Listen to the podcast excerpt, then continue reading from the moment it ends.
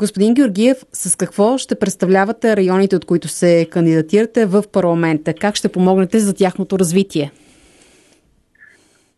Вижте, аз бях и народен представител в 47-то Народно събрание и направих всичко по силите си, което може да се направи от един народен представител в посока в помощ на Хасково и Кърджали област. В момента има няколко основни проблеми за тези два района, които ние от Възраждане смятаме да се средоточим и да се опитаме да решим. Тези проблеми се решават с дългосрочни мерки и краткосрочни такива. Един от тях е доходите на хората в съответните области, другия е пътната инфраструктура и някои социални проблеми, които имат най-вече в Кърджали област, хората от Кърджали област. Мога да ви кажа подробности в тези наши виждания. Да, споделете. Проблемът с доходите в тези области е много сериозен, защото при средна работна заплата от 1770 лева по данни на НСИ за страната, в Кърджали област тя е около 1260, а за Хасково област е 1180, което ги нарежда в долната част на таблицата на една от най-слабо платените области, поради което голяма част от българите в тези две области буквално емигрират от тях, най-вече младите хора, които търсят естествено по-добро заплащане, по-добър живот в Пловдив, София и най-вече в чужбина. По този начин тези две области буквално се обезлюдяват. В рамките на 10 години тяхното население намаля почти двойно. Така че ние от Възраждане смятаме, че трябва да насочиме политиката на държавата в такава посока, че да се предприемат специални икономически мерки в посока развитието на тези райони, за да можем да накараме българите да останат в тези райони и да работят там, където съответно са родени. Друго нещо много важно, което мога да кажа за тези два района е, че пътната инфраструктура е в изключително лошо състояние. При средна пътна инфраструктура от 41% задоволително състояние средно за страната. В тези два региона, съответно за Кърджали е 33%, а за Хасково 36%. Виждате колко ниска е средна задоволителното състояние на инфраструктурата в тези два региона. И тук държавата отново трябва да се намеси, за да може да подпомогне достъпността до отдалечените. Знаете, че в Кърджали област особено, както и някои общини в Хасково област, в труднодостъпни райони, и когато падне сняг, положението става трагично и тези хора буквално биват откъснати от нашата държава за месеци при това. И е много трудно, представете си в едни зимни условия за тези хора, колко е трудно да достигнат до адекватна медицинска помощ, до достъп до лекарства, до елементарни социални услуги. Ние от Възраждане смятаме, че това е недопустимо в 21 век да има хора откъснати буквално от нашата държава и да не могат с месеци да достигнат до елементарни условия, които са нужни за да живеят. Няма как да задържиме младите хора в тези региони, ако няма нормална инфраструктура, ако няма детски градини, ако няма училища, ако няма здравни заведения, медицински пунктове, дори най-елементарното аптеки и лекарства. Така че смятаме, че имаме много какво да направиме и трябва да се направи много и да се хвърлят много усилия на държавата, която буквално беше абдикирала в последните 30 години в тази посока и тези области. Както мога да кажа, същото се отнася и за Видин област, и за други. Това ще я да ви кажа, че за съжаление на много места в България ситуацията е такава. Само, че като един бивш депутат и член на Комисията по труда и социалната и демографската политика, знаете, че за да се случат тези обещания, които давате сега, ви трябва подкрепа в парламента. 121 депутати. Доколко можете да сте диалогични и да се разберете с останалите в Народното събрание, така че да се случат нещата, които обещавате? На този етап Възраждане няма как да се разбере с останалите политически сили, които евентуално биха влезнали в Народното събрание. поради една проста причина. Ние сме на коренно различно идеологично виждане с тях. Тези партии показаха, че не могат да управляват държавата. Благодарение на техните управления докараха държавата ни до една от най-бързо изчезващите и вкараха в държавата ни в редица економически кризи. Няма как да станем на масата на преговори с тези партии. Начина да управляваме и коалиция ние можем да търсим само единствено от българския народ и смятаме, че той ще ни подкрепи и в следващия парламент. Ние ще бъдем първа политическа сила, а най-вероятно много скоро ще управляваме и самостоятелно държавата. Смятате, че можете да постигнете 121 депутати? Сега в този парламент не, в този ще бъдем първа политическа сила, в следващия парламент, който най-вероятно след тези избори ще има още едни избори. Аз поне така виждам нещата, тъй като не виждам как партиите като Промяната, БСП, ГЕРБ и ДПС могат да направят коалиция. Това ще е някакъв Франкенщайн, който дай Боже да не се случи, защото тогава националната катастрофа ще е просто въпрос на време.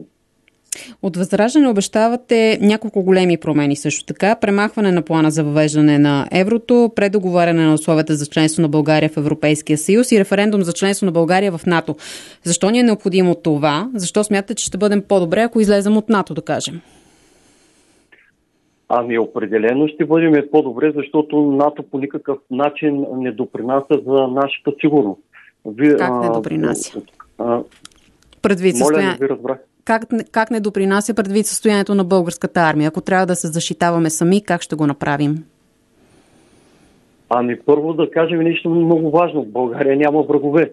Това е много, много важно да се знае. Няма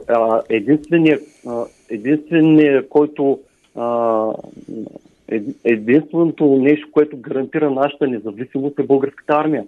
Никой друг, нито някакъв съюз. Съюзите са временно явление. Днес ги има, утре ги няма. Мога да ви давам в историята много примери за това, как се разпадали много по-силни съюзи от НАТО буквално за дни.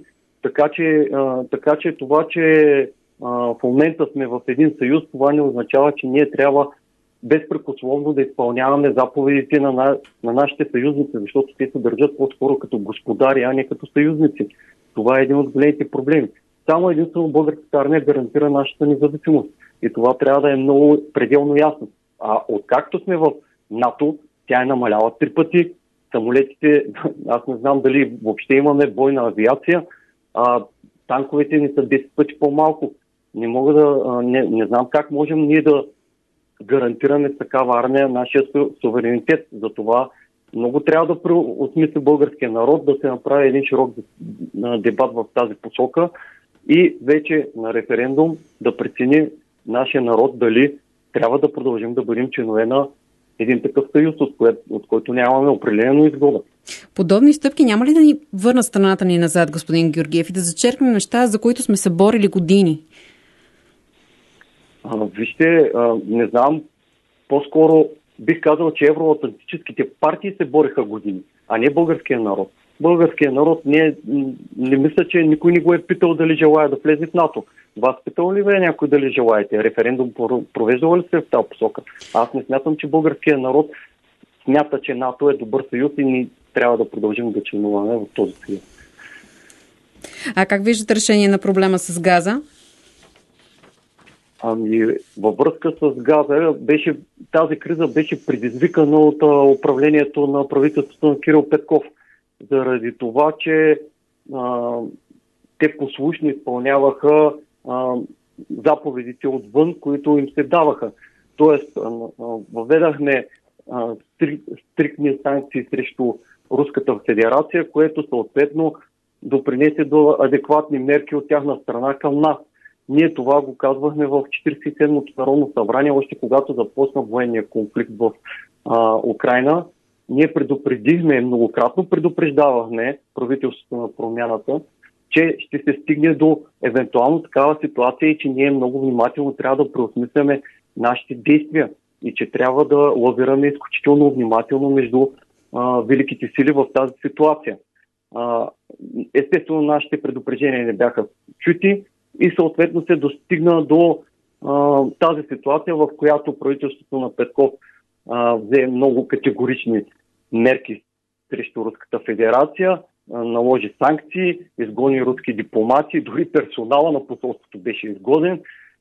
Те се свършиха прекалено усърдно, така да се каже, изпълниха инструкциите, и които бяха дадени от Американското посолство, и съответно реакциите не закъсняха. Ето, спряха ни газ и ние сме пред газова криза.